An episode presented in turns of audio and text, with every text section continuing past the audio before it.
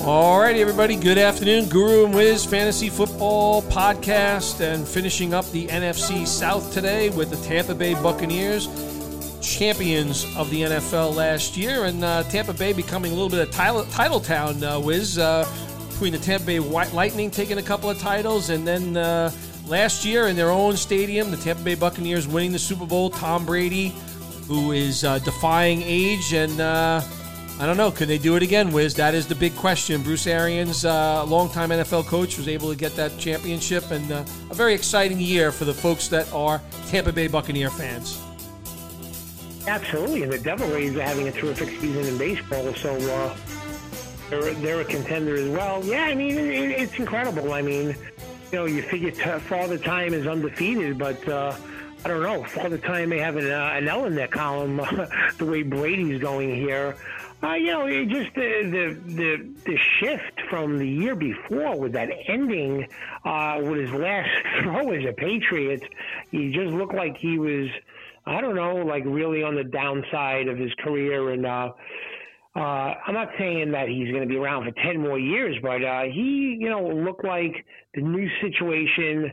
Um, the new coaching staff, the new scenery really did him well, and uh, as far as Brady goes, you know, I know a lot of people have the, him inside the top 12. So are you good with drafting Brady as your go to number one quarterback all year? Or similar to someone like Matt Ryan, do you want to pair him up with uh, maybe a younger guy that you could sprinkle in every so often during the season. Nah, you know, look, Tom Brady led in one of my leagues led me to a championship. I took a chance with him as a number one last year. and He proved it. He proved it to be a, a good decision.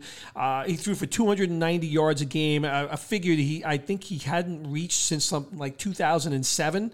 So it was an astounding year. Bruce Arians, look, he runs a passing offense. There's no question about it. Uh, Brady, like you said, looked like he was kind of in trouble at the end of the previous season with the Patriots. But, you know, last year with a couple little hiccups early in the year, and I think a lot of that had to do with just the just the preparation that we saw uh, post COVID and what was happening there. But you know, as the season rolled on, Brady was able to really get on the same page with most of his receivers. Antonio Brown added another dimension to this offense. Uh, Gronk was kind of rejuvenated, and yeah, look, I'm confident uh, with Tom Brady at the helm and Bruce Arians' system that Tom Brady will deliver as a number one quarterback in fantasy for the 2021 season. All right, fair enough. Um, the running back situation, boy, uh, it completely flip flop. Ronald Jones, the lead guy, uh, enter Leonard Fournette, and Ronald Jones kind of got hurt uh, at the start of the playoffs, and uh, Leonard Fournette became the main guy, and Ronald Jones became his backup. I don't know. It's a headache. Gio Bernard is in the mix this year. I do not have either guy as anything more than a flex uh, starter. I don't even have either guy inside my top 20 at running back. So uh, I'm not drafting either guy. They have to contend with the fact that neither one of them are great uh, pass catches. They have to contend with each other. They have to contend with Bruce Arians being in a moody situation. I'm not sure. I'm going to let someone else try and figure out this puzzle. So I have nothing more than flex appeal for Fournette and Ronald Jones. Do you see it differently? And if so, which guy do you like? I, am in the do not touch zone here with both of these players, Wiz. And you mentioned that they added Gio Bernard to this mix. Will he be kind of a James White to this offense? I don't know.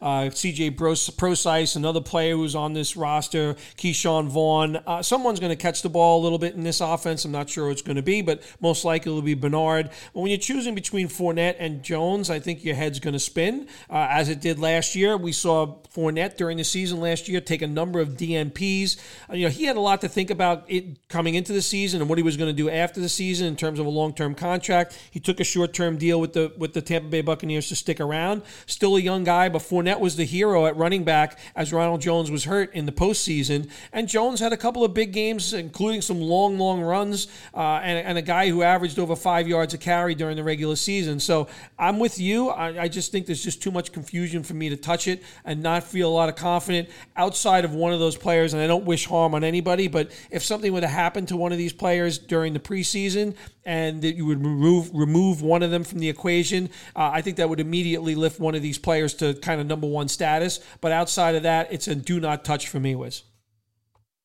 Yeah, that's how I see it. Um, so we'll see. I, I, think when I look at that situation, I, I think that's going to vary who gets the touches, and more of the touches, and the better fantasy output on a week to week basis. I really do. I think that could flip flop almost on a weekly basis.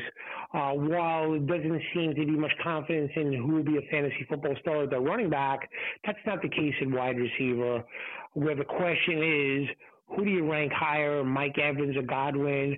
Uh, Antonio Brown seems to have a good rapport with Brady, but uh, I'd be kind of hard pressed not to think that he's not third on that pecking order in wide receivers. So I have uh, Evans and Godwin as wide receiver two, maybe uh, Brown as wide receiver three, or kind of a flex.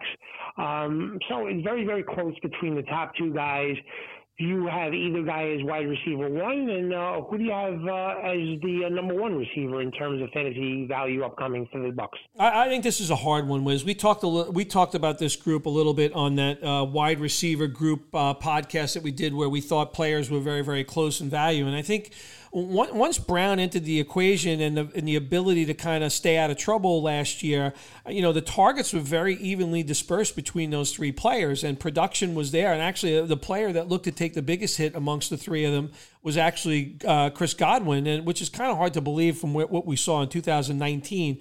But you know, again, this is a new season. Let, us see how things work out. I think you mentioned yes, the chemistry is definitely there uh, with Brady and Brown. Brown, in my eyes, is probably being treated. Um, if I look at drafts, probably drafted too late, probably slightly undervalued. I, I would argue that the combina- that the Godwin uh, Evans situation uh, on a week to week basis, I think you could switch around those two guys, but I think they're borderline one two guys, and I think all three of these receivers are going to have value. They're all going to get drafted. But my one argument would be that I think Brown is being overlooked a little bit in terms of where he's being drafted or how he's being valued in auction drafts.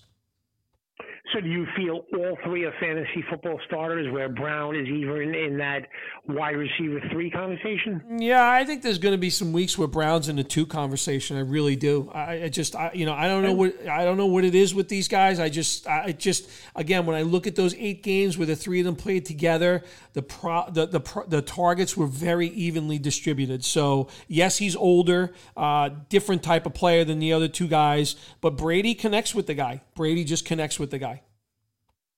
There's no question about that. And another trio is at the tight end position for Tampa, where they have Gronk, and you can't you can't even try and you know uh, match the um, the familiarity that Brady and Gronk have. They they they deal in shorthand on the field. They know where the other guy. Brady knows where Gronk is going to be, and Gronk knows what Brady wants to do with the ball. Then you have Cameron Brate, who was terrific in some big moments when the Bucs needed him in the playoffs. And then OJ Howard, who was a darling of the fantasy football community last year, matching up, pairing him up with Brady. People had high expectations of him. He's trying to overcome an injury. I'm not sure what to do with this tight end. If any of the this tight end position, if any of these guys are fantasy football starters, uh, I don't see any of them inside the top 12 at the position. But give me some clarity. How do you see it at the tight end position for Tampa?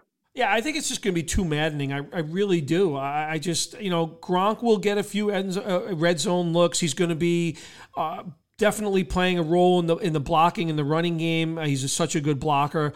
I just think it's going to be hard. I, I wanted to shy away from the player last year. He kind of surprised me at the level of production he had. I, as you mentioned, I think it was helped a lot by OJ Howard not being around. And when OJ Howard wasn't around, Cameron Brate did make a little bit of noise, but I, I don't know. I don't. I don't think if all three guys are kind of rostered, I, I don't think I can trust a situation on a week in week out basis where I'd want to have anything more than kind of a, a, a backup tight end sort of situation. I, I, don't know. Just seems a little bit too cloudy for me to kind of take uh, any kind of equity in uh, coming into this season. That's that's the way I'm looking at it. Yeah, you're not sure what the personnel they're going to use, who's going to get the snap, you know, whose snap count is going to lead at the position. They very well give Gronk a lot of rest management with the long season. Yeah, exactly. To have him ready for hopefully will be another Super Bowl run for Tampa Bay. I think the tricky think thing is too is, is, is, the tricky thing as well. We didn't mention Scotty Miller um, or. Uh, Kelvin Keldon Johnson, uh, Johnson, the other receiver on this team, right? You know, there's there's a couple other guys on this team. Uh, Tyler Johnson, excuse me, my my my head's uh, my head's uh, not straight at the moment. But yeah, Tyler Johnson, who they drafted two years ago. We know what Scotty Miller did at times. There are just other. There's a lot of weapons in this offense that I don't know that Brady, much the way he's leaned on tight ends in the past. I don't know that it's the same. It just to me, it just would vary in wild inconsistency uh, when it comes to fantasy production with these guys. And um, and Tampa Bay's defense is going to be drafted, if not, uh, you know, as the number one defense, certainly as a top three, a top five defense. There's nothing really add about them. They're going to be drafted uh, as the top defense, one of the top defenses in all formats. Ryan Succop was was just terrific, so reliable, especially in those playoff games. He made a lot of clutch kicks. He just seemed to be automatic. Uh, you know, I, I don't know about him kicking long ones. I don't think they sent him out there that many times. I think he only had like a few, two or three even attempts from 50 plus. But you know, he's on a good offense, kicking in warm weather. There's a lot about Ryan Succop. Uh, he a lot of confidence going his his way, and uh, you know, I could see uh, people wanting to draft Ryan Succop as a number one kicker inside the top 12 this year. How do you see with the Bucs defense and Succop? Yeah, I think the Bucs defense. You know, they brought every all those starters. They've managed a way to, uh, in their accounting process to bring all those players back. Uh, I see that still being a very very strong defense, and they get a they get a little bit of a break, right? You got a situation look at the division. It's a little bit different division than we've seen in the past, and they're going to play six games, right? You've got you've got a new offense in Atlanta, you've got a new quarterback in Carolina, and you got a new new new era starting a quarterback for New Orleans. So maybe not the same level of potency we've seen before, and that's six of their games. But yeah, I think Tampa Bay is a slam dunk one uh, one defense for sure. As you mentioned, Succop, he's going to get the scoring opportunities, not from long distance, but he's definitely going to be on there, and he was one of the top ranking uh, field goal kickers in the league last year. And as well, uh, you know, like you said, postseason he was very strong. So the confidence is there for that player. No question about that. He's one of those kickers that I'll nominate for a dollar in our league, and sure enough, I guarantee you somebody will say two bucks to make sure I don't get him. that happens a lot, Wiz. We know that happens a lot. So, you know, oh, yeah. And, and, again, like, look, the, the the, the the Tampa Bay Buccaneers duplicating and coming back to you know, being a Super Bowl again or winning a Super Bowl again. That's a really hard feat to uh, to achieve. They're gonna they're definitely gonna have a, a little bit more of a target on their back. People are always wanting to beat Brady anyway. Uh, you know, it, it, it might be a little bit more difficult for this defense. You know, one year older. Uh, again, teams getting up to play the world champions, but at the end of the day, you know, look, th- this is a this is a team that was able to b- bring back all of their key starters, which is kind of a rare thing to see uh, in this day and age of football. Wiz, that's kind of amazing that they were able to bring all these guys back on both sides of the football. And we didn't mention this either. The offensive line played better and better as the season went on. Brady stayed stayed upright, and that was a very important factor as well. Yeah, there is no no question about that. It's always difficult when. Um, you're the hunted um, instead of doing the hunting. So we'll see how that works for Tampa Bay. And uh, you know, he made a lot of good points about the division, a lot of new things going on there, new coaches, new quarterbacks, um, new systems. So we'll see how that plays out and how much of an advantage it is for Tampa Bay, as you mentioned, bringing the old gang back together again. Yep. Okay. So we are down to one uh, division left to cover, and we'll be doing that. Uh, you know, again over the next couple of days. Uh, the NFC West that is definitely one of the more interesting and. I guess one of the more balanced divisions out there, and uh, excited to talk about that group of teams. Wiz, uh, I wish you a good evening and NFC West will be on tap next. And I guess we start off with the Arizona Cardinals. So, Guru and Wiz Fantasy Football Podcast, Apple, uh, SoundCloud, and Spotify. Again, make sure you're subscribing. Be smart. Listen like term. Don't be a Jimmy O. Have a great night, Wiz. You got it.